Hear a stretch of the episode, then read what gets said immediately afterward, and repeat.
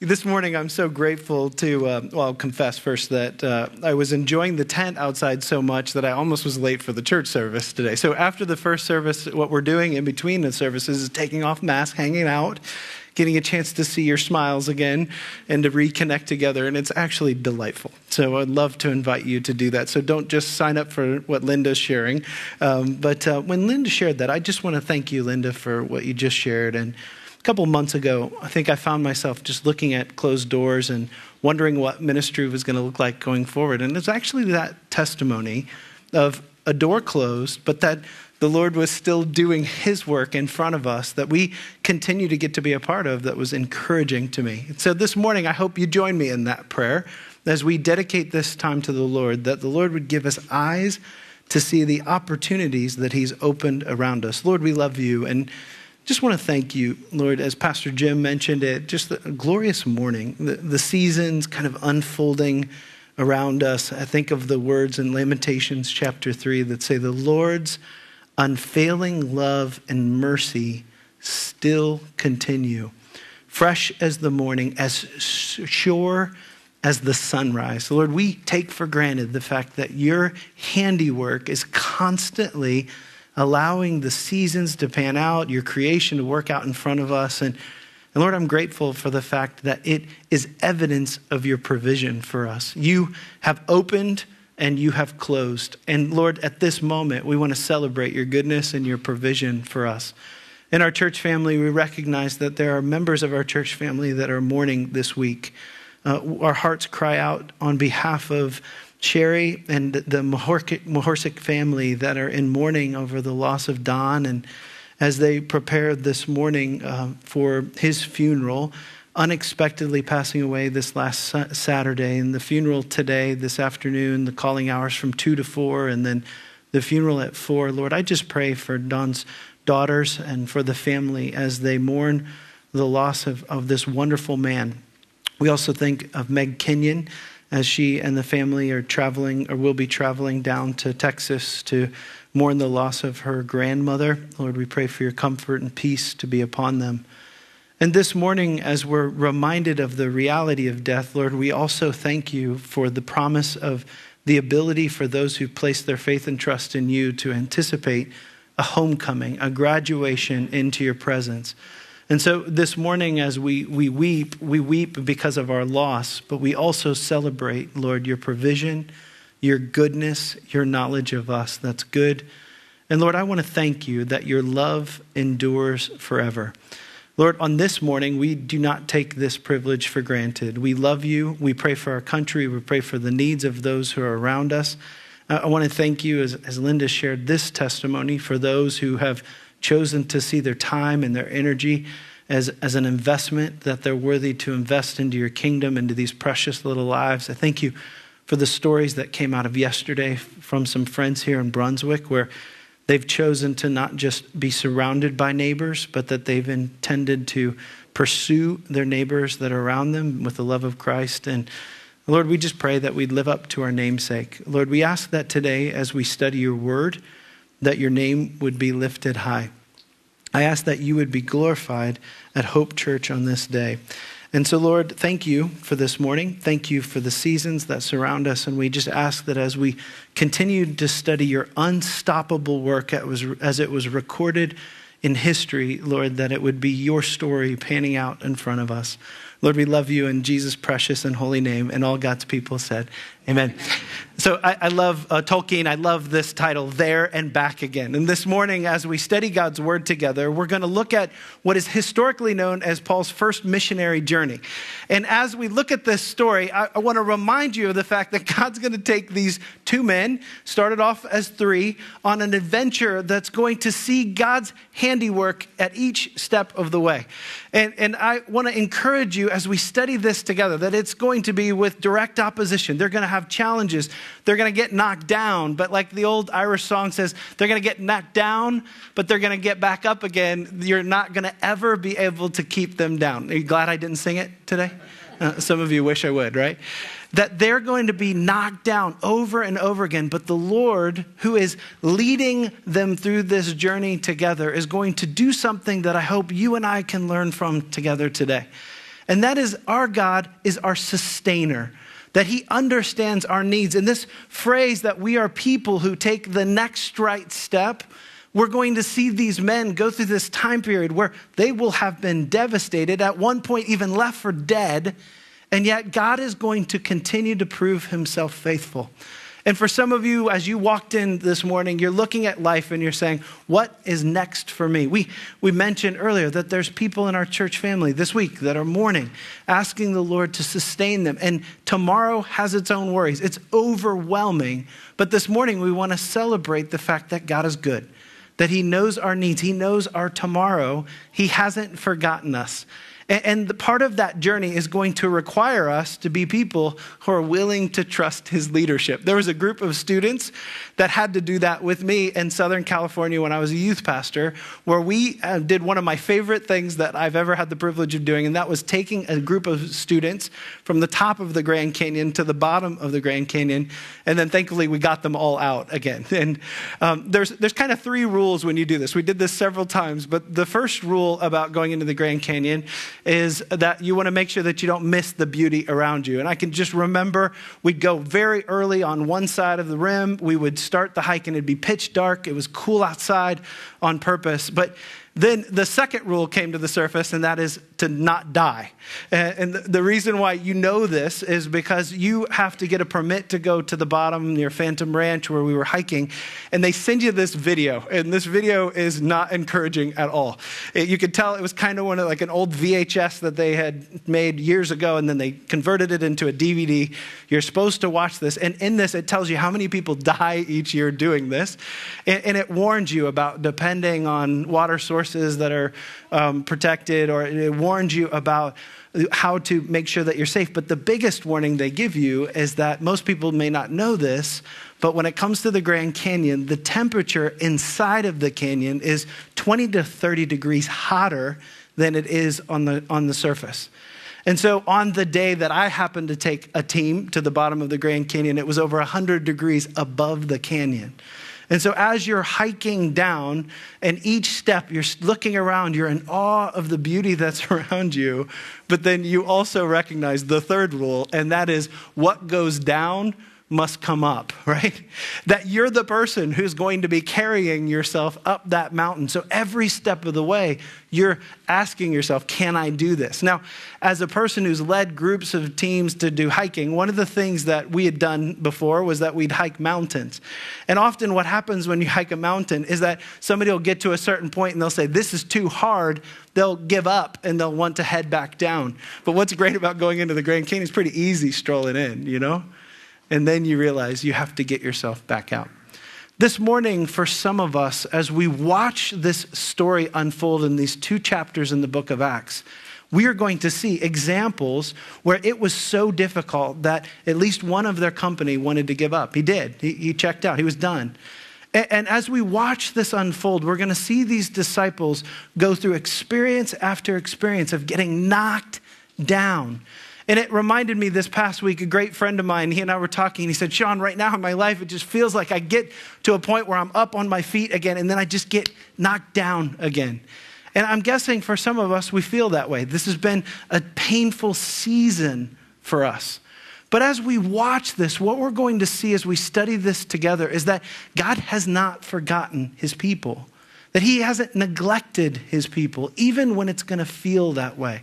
If you have your Bibles, turn with me in the book of Acts, to Acts chapter 13. We're going to pick up this story in chapter 13, beginning in verse, verse 1. And I want to remind you of this over and over again. God is on the move. You and I have the privilege to be able to join him. Look at this in the text. Now, there were in the church at Antioch prophets and teachers Barnabas, Simeon, who were called Niger, Lucius of Cyrene, Manaen, a lifelong friend of Herod the Tetrarch, and Saul. And while they were worshiping the Lord and fasting, the Holy Spirit said to them, and I want to pause there for a second. This is incredible. What we're going to see in the text, kind of like last week, is that God is going to uniquely speak to his people and communicate his will while people are seeking him. And in this case, they're seeking him, they're fasting. And, and by the way, those names that we saw, friends of, of important people, that this is a multi ethnic group of people that God's using to establish this church in Antioch. It would have been an incredible church. And God was on the move in Antioch because of the necessity for them to leave Jerusalem. So here, they were already in distress. God built this church in a beautiful way in its complexity. And now, what's going to happen is he's going to take this group of people who are moving towards him and he's going to direct them where he wants them to go. That's the first point this morning that's going to flow out of the text. By the way, this is how God loves to work. I believe he loves to take people who are seeking him and pursuing him, like in this case, Paul and Barnabas, and he's going to take them and he's going to redirect them in the direction that he wants them to go. And here, this direction is going to be to set on, on a journey that we will know after the fact that's going to take over a year and a half. But for them right now, they don't know how long this is going to go. In fact, all they know from what we can tell is that God has said go. And when God said go, what they choose to do is they say, All right, I'm in. So when God re- says, when we see this, this first point this morning in the text, what we get to see is we get to see a group of people who are obedient to the Lord that had called them on his mission. I'd like to show you a map of where we're going to be heading today. We're going to kind of take a satellite view of this first missionary journey. And there's going to be parts of this that are going to be kind of counterintuitive. It's not going to make sense, but it's going to be the handiwork of God as it played out in history. So here, this church was located at Antioch. You can see it circled there with the, the green circle around it. And, and, and there was this, this great moment for our own family where we were kind of on the front of our time when we ministered in the Bahamas, where we had everything in this pickup truck. And my dad had just prayed this great prayer of blessing over the family. It was like really intense. And then the, the starter didn't work in the truck. So we had to get it towed with all our stuff in the back of it. it I remember seeing it up on the jacks, you know, and they're working to fix the starter. And we took off, the brakes went out on that journey. All kinds of things happened for us. And, and in some ways, this is what we see happen with the disciples. They, in their first moment of this journey, it actually starts off really quite unexciting. In verse 4, it says this um, that basically shows us that they were ignored in the first set of this. So, being sent out by the Holy Spirit, they went down to Seleucia.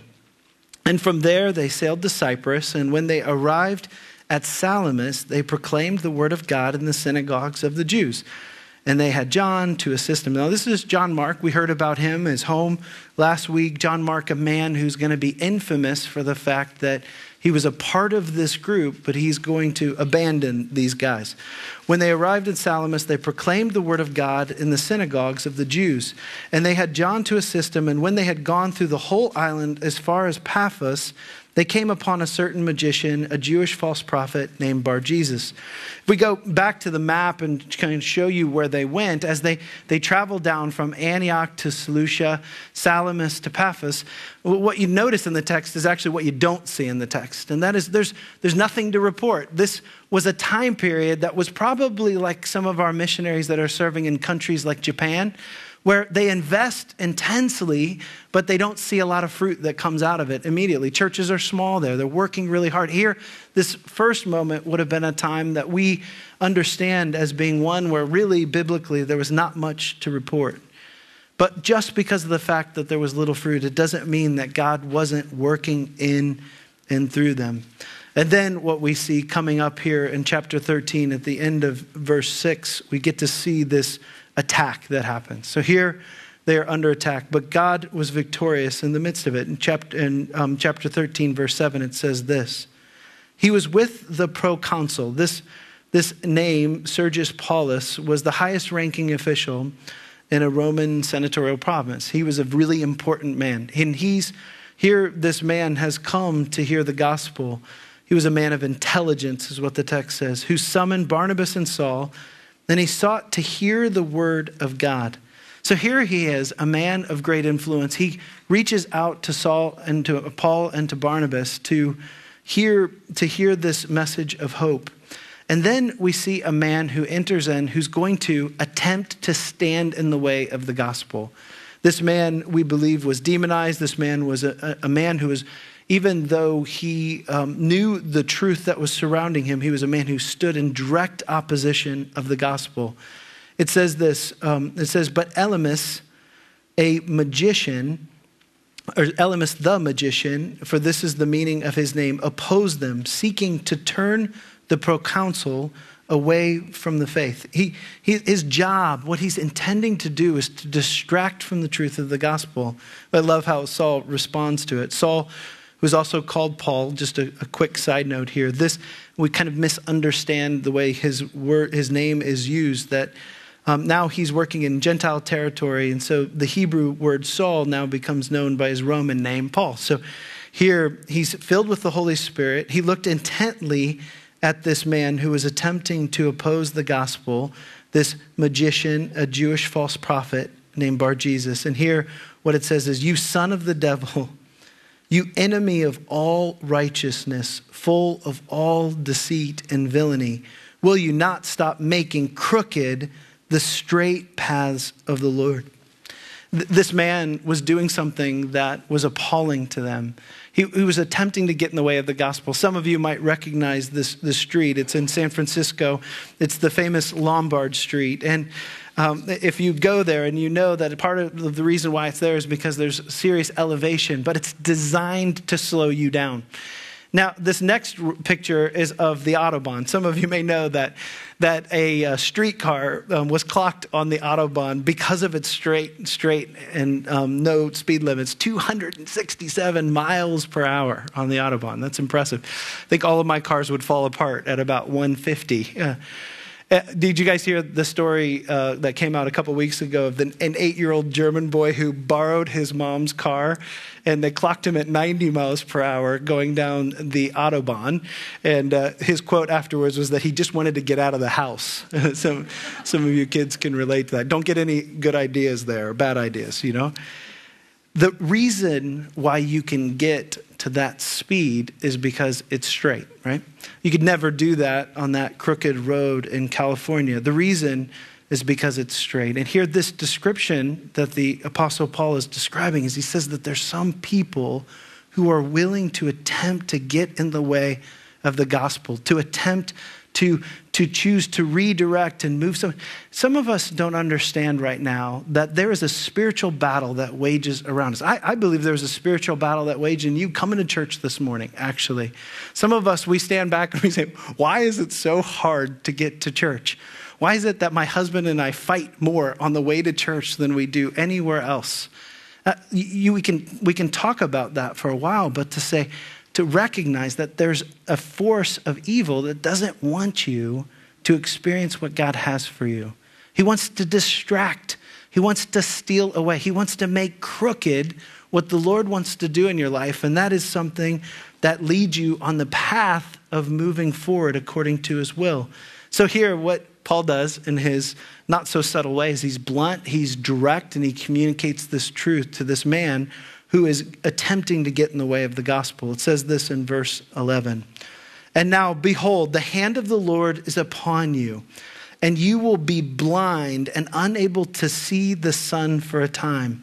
Immediately, mist and darkness fell upon him, and he went about seeking people to lead him by the hand. Then the proconsul, this is great, then the proconsul believed, and when he saw what had occurred, for he was astonished at the teachings of the Lord. It wasn't the teachings of Paul. He understood that this was God's word that was being taught. He understood the voice of God. Now, did you catch this other man who was attempting to stand in the way of the gospel? That what Paul actually did was he, he made on the outside what was really happening to this man on the inside. He was a man who was living in darkness, and he allowed the outside to, to look the same way as to what was happening inside his heart. He allowed him to not see the simple truth that was in front of him. But praise the Lord, this proconsul was a man who listened to it. He was a smart man, according to the text. Wouldn't that be great to be described that way in Scripture? He was a smart man. Here, he's described as being smart because of the fact that he listened to this message. In this context, you find yourself so encouraged. But then the next chapter of the story comes up. And here, what we see is that Paul and his companions in verse 13 are going to set sail for Paphos. And they come to Perga and Pamphylia, and then it says the sentence, which to you and I, it might not mean that much to us, but to those men that day, it meant a ton to them. It says this, and John left them, and we returned to Jerusalem. I have no idea why he did that. We don't understand this from the text. But what we do know is elsewhere, when the Apostle Paul describes this event in history, this was really discouraging to him. He was frustrated with this abandonment. And here, what we see is that the going got too tough. It was too difficult. It wasn't, it was time for him to tap out, whether he got sick, whether it was discouraging. We don't know why. But what we do know is that they were left abandoned. They, they went from a party of three to a party of two. Remember when we went to Liberia with students to West Africa, one of the things that we experienced as we arrived in the airport was that there were a group, there was an American team that had gone and they were supposed to be ministering in Liberia for two weeks. And they greeted us. They were going to be boarding the plane because they had only been there for a few days. And what they said was it was too difficult for them. That they were too, it was too hard for them, and that they were getting on the plane to go home. Now you talk about discouraging welcome, you know, to a new place where God's calling you to minister to. But but I, I don't know their story. I'm not to judge them, but I just want to point out like what happened to this man was that it, it got too difficult. He gave up. And for some of us, I think that's what we're doing today. I actually think for some of us, we're choosing to look at the what's ahead and we're choosing to worry about it in such a way that we're just saying it's too much. I'm, I'm ready to be done. I'm going to give up. And I want you to notice as we study this story as it pans out that he's just going to miss out on getting to see God's mighty hand at work. He's going to miss out on seeing God do a miraculous thing or two or three or four or five. And here, John Mark, in his disobedience and his fear, we don't know why, but he gives up and he moves on. And then what we see is the disciples, though, they carry on. In fact, this next section in verse 14 is incredible. It says, But they went on from Perga and came to Antioch and Pisidia. And now this is helpful for us to use scripture to interpret scripture to understand what was happening here is that we know from elsewhere that at this point they got sick. At least Paul got sick. And the assumption is that it was some form of malaria. He moves up into a part um, that it's a little bit confusing because they use the term Antioch, but it's a different city of Antioch in the northwest area from there. And what's going to happen is that they're going to go to a place. They're sick. Um, they're probably avoiding this sickness. And what God's going to do through them is He's going to plant a church through them. It says, And on the Sabbath day, they went into the synagogue and sat down. And after reading from the law and the prophets, the rulers of the synagogue sent a message to them saying, Brothers, if you have any word of encouragement for the people, say it. This was their pattern. Go in the synagogue first, later preach to the Gentiles. And they said, Do you have any encouragement? They, they absolutely have a message of encouragement. This map is a little helpful if we look at it to kind of get a sense of where they're at. They've come down, they've gone through Salamis, Paphos, Perga. Uh, now they're going all the way up to that Antioch that's at the top. And here, what we see then is that God's going to work in this in a mighty way at this time. They're going to end up planting the church that we know of the church of Galatia. We're going to see Galatians 4:13 that there was a weakness of Paul in his flesh that led them to move to this place. And then he's going to preach a message. And I don't have time to read all of the verses of this message, but it's really an encouraging message. Paul's message is going to be one that's going to summarize the gospel down to one word that's really a significant one. And it's a word that might not make sense to many of us, but it's really the truth. The gospel, according to Paul, is all about freedom. That the gospel sets us free. And what he does in the first few verses of this sermon in Acts chapter 13, verses 16 through 25, is he contextualizes the gospel in their lives. He shares how in history God was at work on their behalf as the Jewish, Jewish people, and that there was this message of hope that's presented to them in their own story. And then he goes on to clarify the gospel as being the source of their living hope.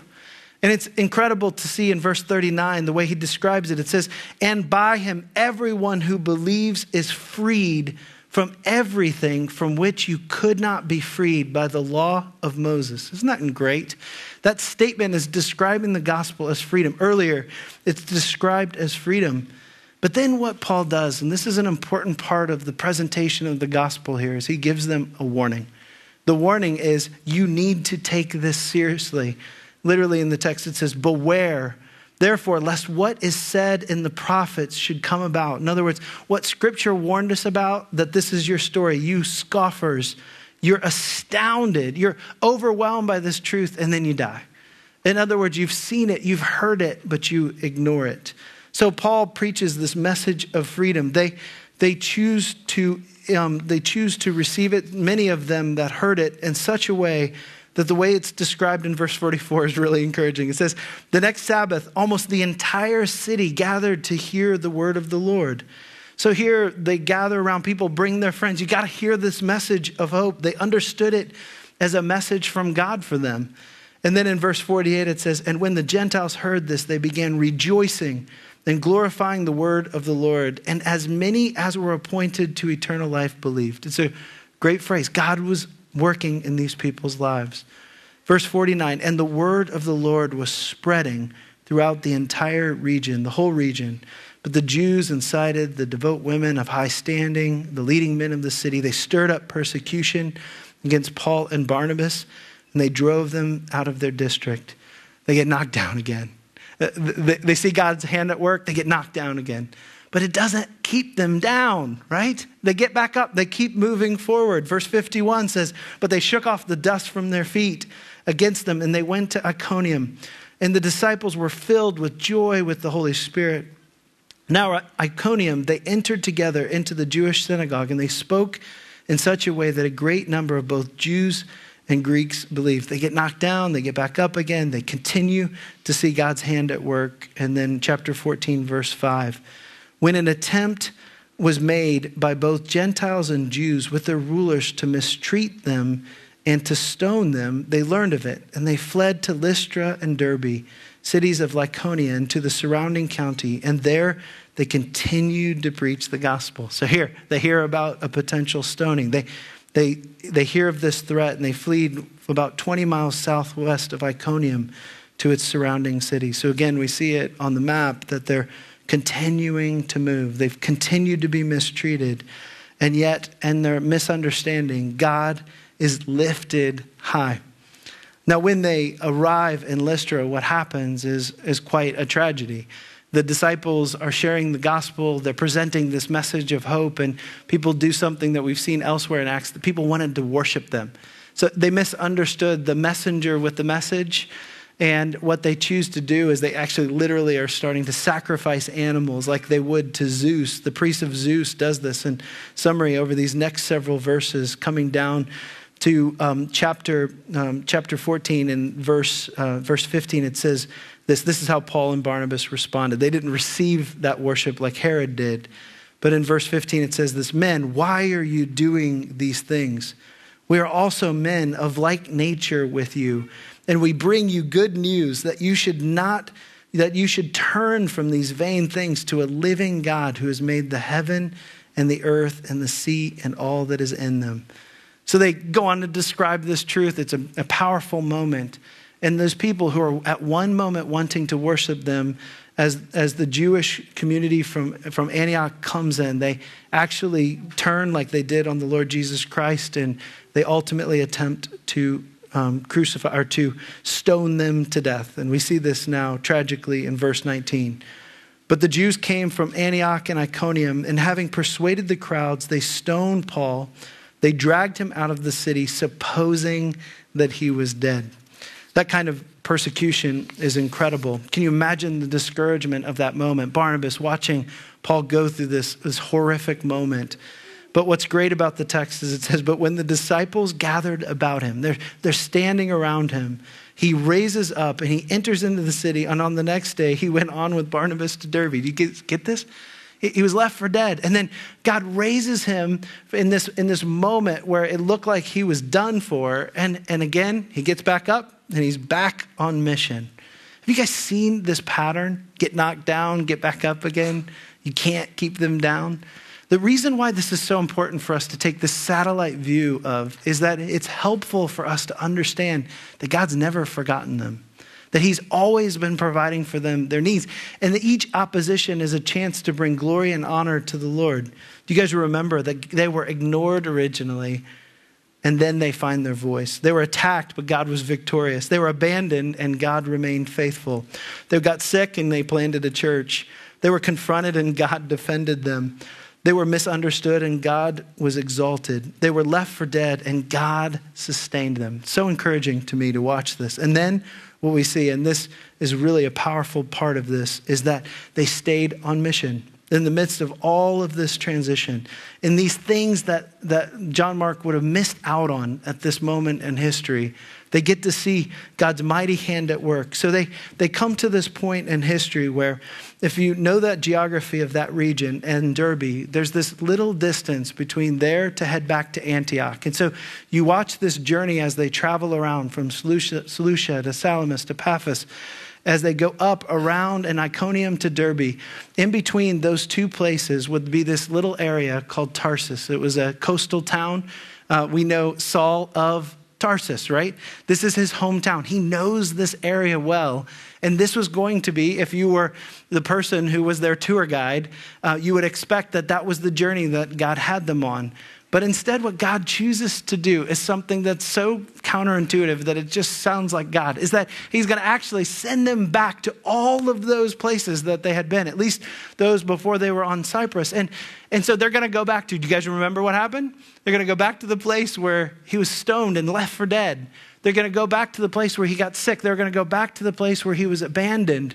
And yet they're going to establish leaders. God's going to continue to be on the move.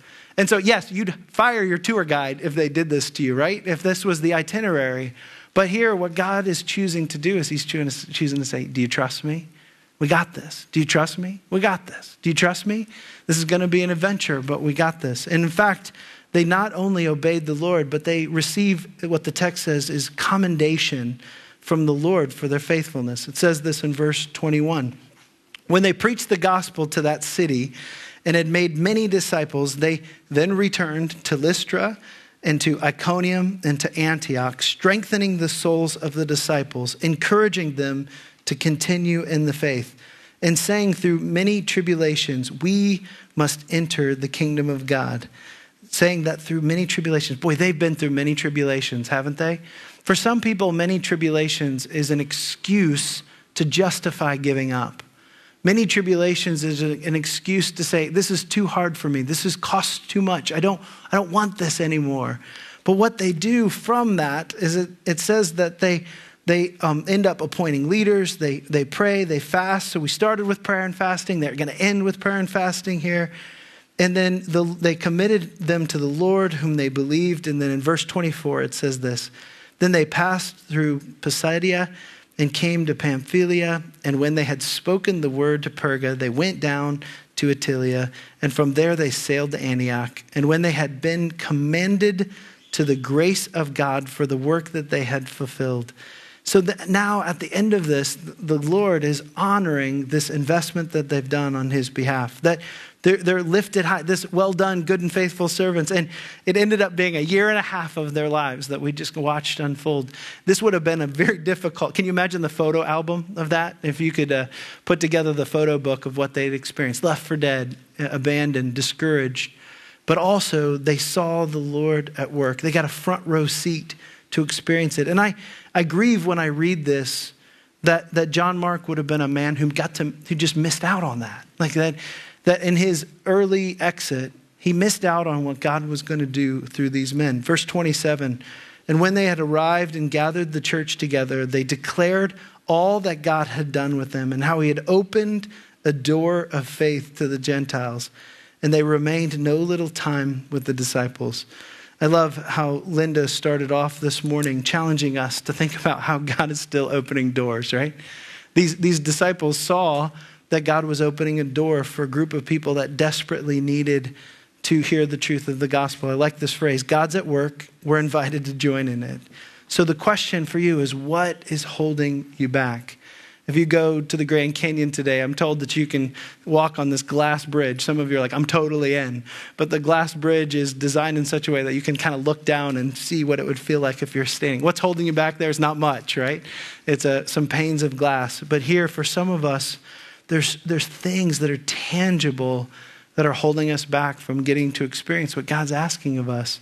And I think if we're choosing to not join him in what he's doing, I just really think that we're missing out. It's really what I think. I think that we're missing out on what God wants to do in and through us. And for these men, Paul and Barnabas, what we get to see as this has panned out is that they were individuals who chose to understand that God was on the move and they get to join him in what he's doing. Would you join me in prayer? Lord, we love you and we thank you for the way that you work in and through us. Lord, we thank you that in this time in history, that there was a movement that you were doing, that you chose to give these men a front row seat into what you were going to do to advance the truth of the gospel. And I pray for each one of us today that we would be people that are not only aware of your voice and your calling, but that we would be people who are willing to obey your leadership in such a way that we get to experience what it means for us to get to see your mighty hand at work. These guys got it. I pray for those of us who are choosing to live in, in a form of fear that has paralyzed us, that's chosen to allow us to step away from those open doors that you've given us. And I just pray, Lord, against that in our lives, that we would not allow the deceiver to be the one that holds us back from experiencing what you want to do in and through us. Lord, we think of that image of the crooked paths eh, versus the, the super highway. And, and I just ask for each one of us that we would be people who understand what it means to open that highway up for the gospel for the sake of those who have yet to experience it. And I, lo- I pray, Lord, for the group of people that are here today, that for some of them, this simple message of hope is what they desperately need to hear. That the God that was willing to send his best and brightest, these men who loved him and obeyed him, that he was doing so because of the fact that he loved those who had yet to hear the truth of the gospel, that he was willing to put them in harm's way for the sake of his reputation and for his glory. And so, for each person that's here, I just pray for them right now that they would be reminded of the fact that you love them. Lord, that you're working on their behalf, that you have chosen to pursue them. And we ask, Lord, today that this message of hope, this message of, as, you, as Paul put it, a message of freedom would be something that really, truly does set them free. Lord, we love you. We thank you for your word. We thank you for this time. And as we close this service out in worship, we pray that your name would be lifted high. In Jesus' name we pray. Amen.